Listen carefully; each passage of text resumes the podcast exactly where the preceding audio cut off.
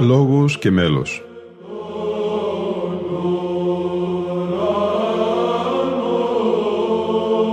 Προσεγγίσεις στη μυσταγωγία της ψαλτικής τέχνης.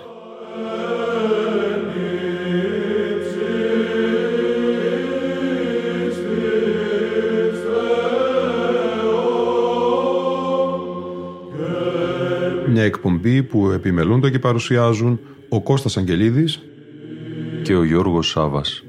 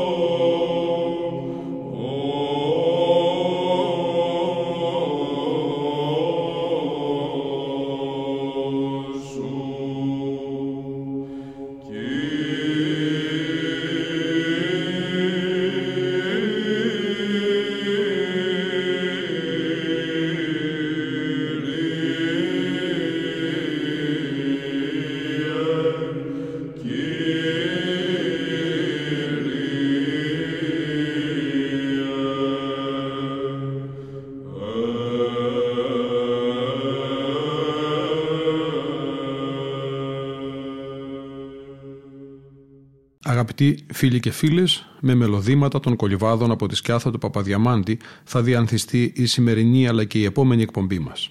Από την έκδοση στη Σκιά του Άθο, μελωδήματα των Κολυβάδων από τη Σκιάθο του Παπαδιαμάντη, του Βυζαντινού Χορού Αγιοπολίτης με διευθυντή τον Ιωάννη Αρβανίτη, διαβάζουμε από τα τέλη του 17ου και τις αρχές του 18ου αιώνα, το υπόδουλο ελληνικό έθνος άρχισε να δέχεται έντονες τις επιδράσεις του ευρωπαϊκού διαφωτισμού. Ο τρόπος με τον οποίο μεταφέρονταν οι βασικές αντιλήψεις του διαφωτισμού στον ελληνικό χώρο άρχισε από νωρίς να προκαλεί αντιδράσεις. Η απόλυτη αιμονή στον ορθό λόγο και η θεοποίηση της επιστήμης δημιουργούσαν ένα αθεϊστικό και αντιεκκλησιαστικό κλίμα. Σηματοδοτούσαν μια έντονη τάση για αμφισβήτηση όχι τόσο της θρησκευτικής πίστης όσο του ορθοδόξου τρόπου ζωής και του εκκλησιαστικού ήθους. Η σημαντικότερη απάντηση στην εισβολή του δυτικού διαφωτιστικού πνεύματος προήλθε από το Άγιον Όρος με τη λεγόμενη φιλοκαλική αναγέννηση. Πρωτοστάτες της κίνησης αυτής υπήρξαν ο Άγιος Μακάριος ο Κορίνθου και ο Άγιος Νικόδημος ο Αγιορείτης, οι οποίοι εξέδωσαν τη φιλοκαλία των ιερών υπτικών στο πλαίσιο της προσπάθειας για επανασύνδεση της εκκλησιαστικής ζωής με τη γνήσια ορθόδοξη πνευματική παράδοση. Oh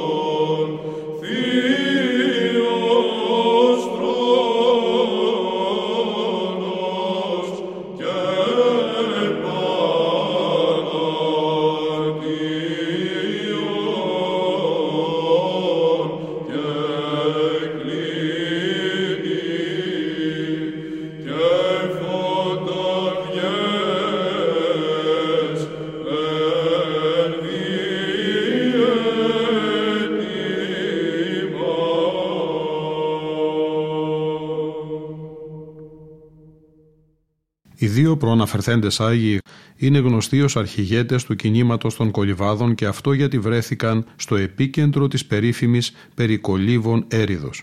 Πρόκειται για ένα σοβαρό εκκλησιαστικό πρόβλημα που εμφανίστηκε στα μέσα του 18ου αιώνα στο Άγιον Όρος, όταν στη σκήτη της Αγίας Άννας άρχισαν να τελούνται μνημόσυνα εκτός από το Σάββατο, κατά το οποίο τελούνταν μέχρι τότε και τις Κυριακές.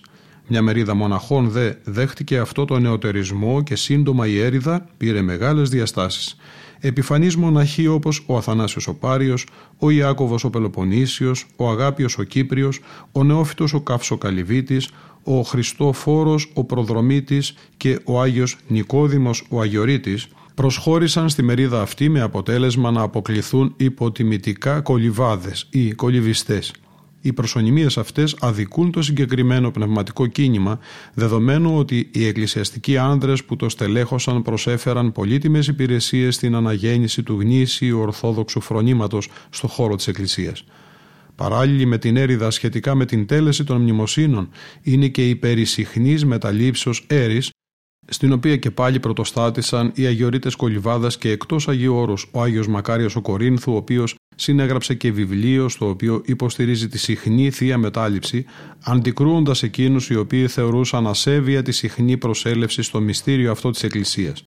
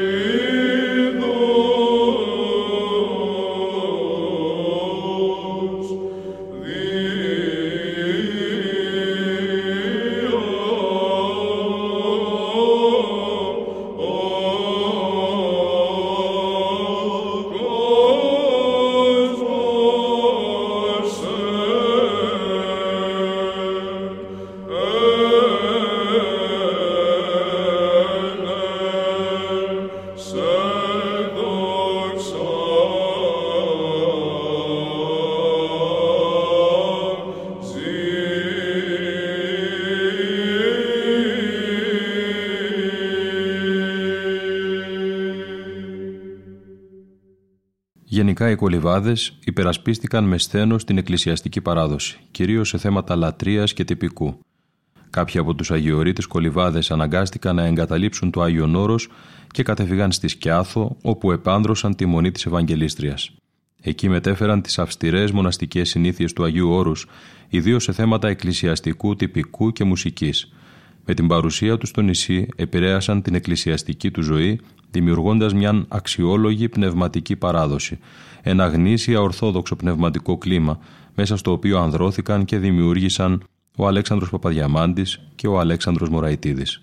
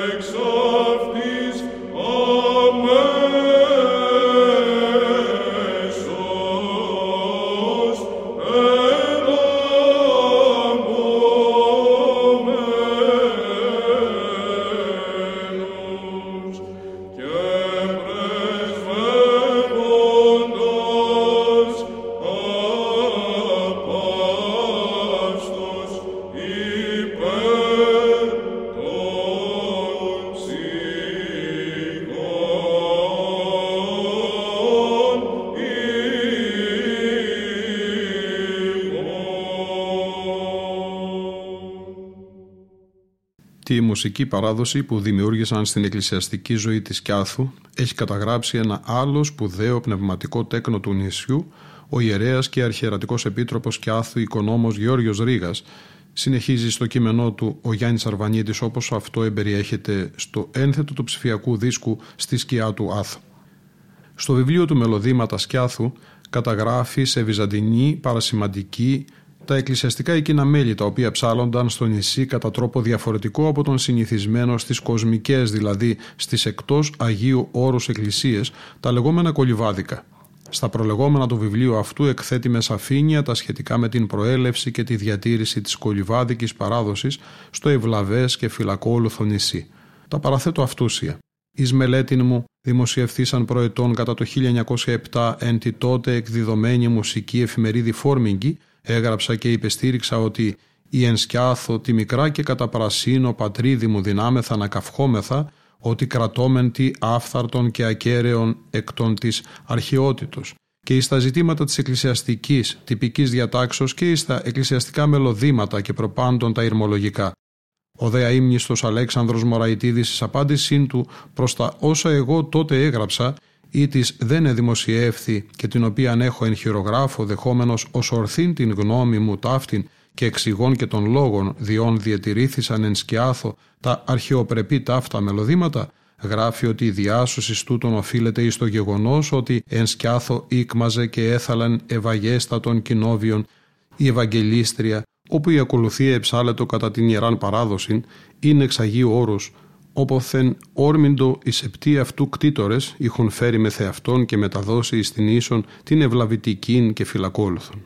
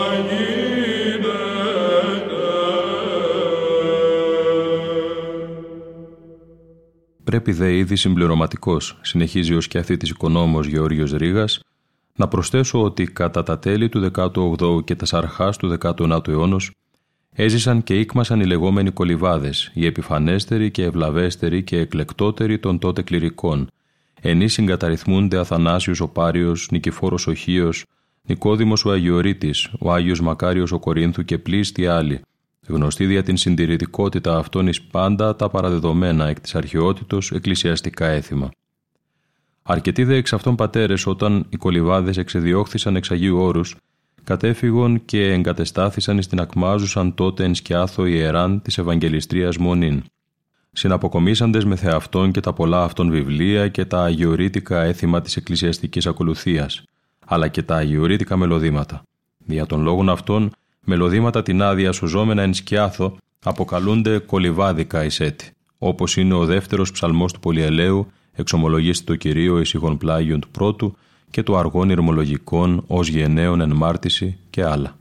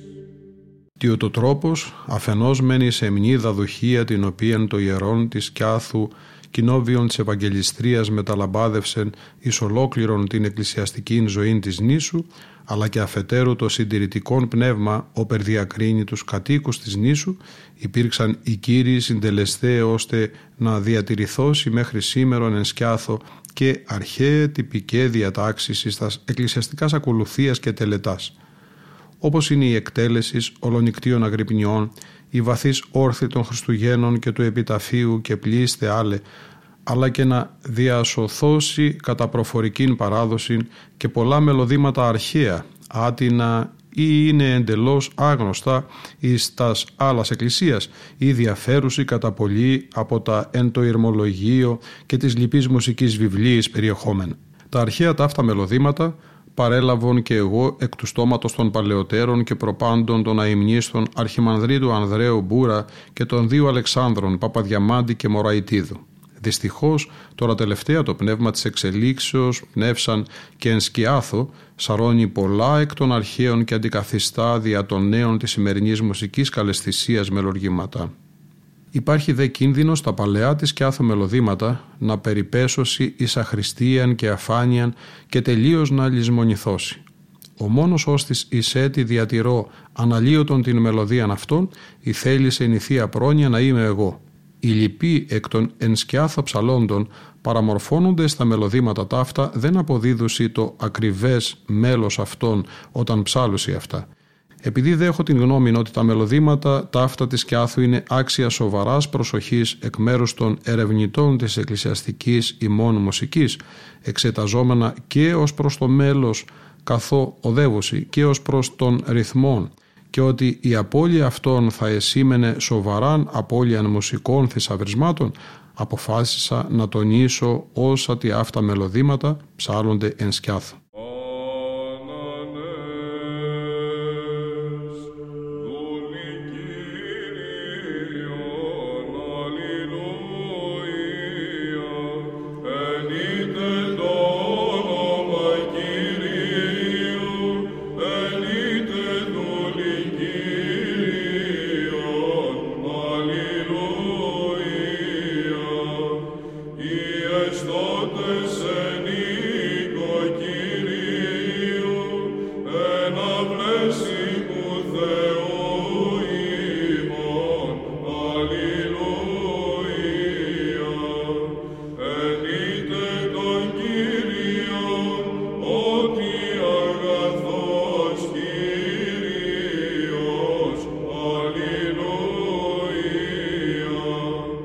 Salve te,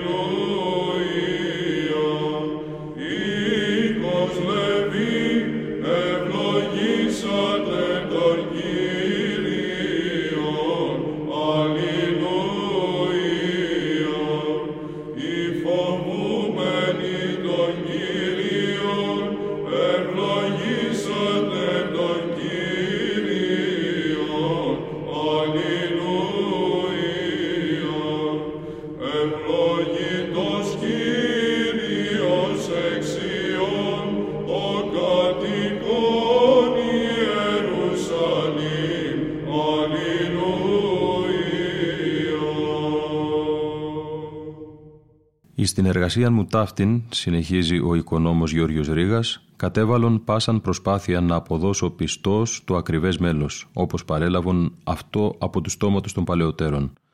Ουδένα δε ούτε των παραμικρών καλοπισμών στην μελωδίαν και ουδεμίαν ούτε την ελαχίστην ρυθμικήν διαρρύθμισιν της εμπνεύσεώς μου παρενέβαλον εις αυτά. Και ούτως η εργασία μου αυτή δέον να θεωρηθεί ως μια φωνογραφική απόδοση των αρχαίων μελωδημάτων της Σκιάθου. Εις εμέ είναι αρκετή ευχαρίστησης ότι διέσωσα τον κατά την γνώμη μου μουσικών θησαυρών της Σκιάθου, ώστις υπήρχε κίνδυνος να απολεστεί.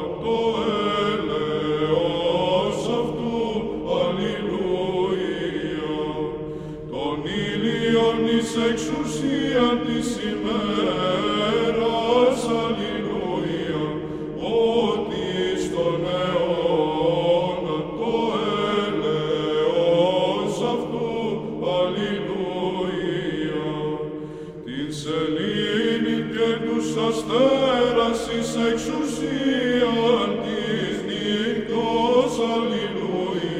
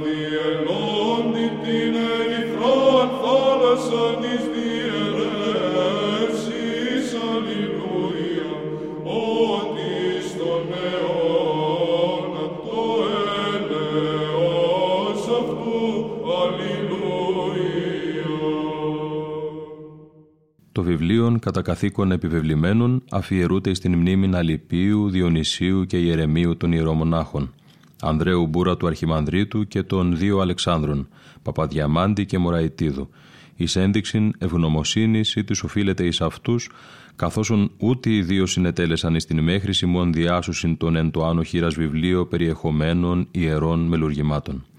Εξ αυτών ο μεν Αλύπιος, αδελφός του λογιωτάτου Επιφανίου Δημητριάδου, εχρημάτισεν ηγούμενος του ιερού της Σκιάθου Κοινοβίου της Ευαγγελιστρίας κατά τους χρόνους της Επαναστάσεως. Ο δε Διονύσιος ανεψιός αυτού, γνωστός εν Σκιάθο ως ο κατεξοχήν γέροντας, ανήρ πλουσίας μορφώσεως και πολυμερούς εκκλησιαστικής δράσεως, διακρινόμενος επαρετή και σεμνή πολιτεία, ήτο, ως τον αποκαλεί ο Αλέξανδρος Μωραϊτίδης, ο τελευταίος των Κολυβάδων. Τούτου διάδοχος ήτο ο πράος και γλυκής ιερομόναχος Ιερεμίας, πιστός και πυθύνιος, ακόλουθος πάντοτε του Διονυσίου. Αλόχιο λιγότερον συνετέλεσαν στην διάσωση των αρχαίων εκκλησιαστικών παραδόσεων, ότε αρχιμανδρίτης Ανδρέας Μπούρας, ο μουσοτραφής και εύμολπος και ζηλωτής της Σκιάθου υπέρ την 25ετία Εφημέριος, ως και η πλειάς των Αλεξάνδρων, Παπαδιαμάντη και Μωραϊτίδου, των δύο αυτών της Σκιάθου εγκαλοπισμάτων. Κάπου εδώ όμως ολοκληρώνεται το πρώτο μέρος αφιερωμένο σε μελωδήματα των Κολυβάδων από τη Σκιάθο του Παπαδιαμάντη. Θα συνεχίσουμε και στην επόμενη εκπομπή μας. Ήταν η εκπομπή Λόγος και Μέλος που επιμελούνται και παρουσιάζουν ο Κώστας Αγγελίδης και ο Γιώργος Σάββας. Στον ήχο ήταν σήμερα μαζί μας η Λίνα Φονταρά.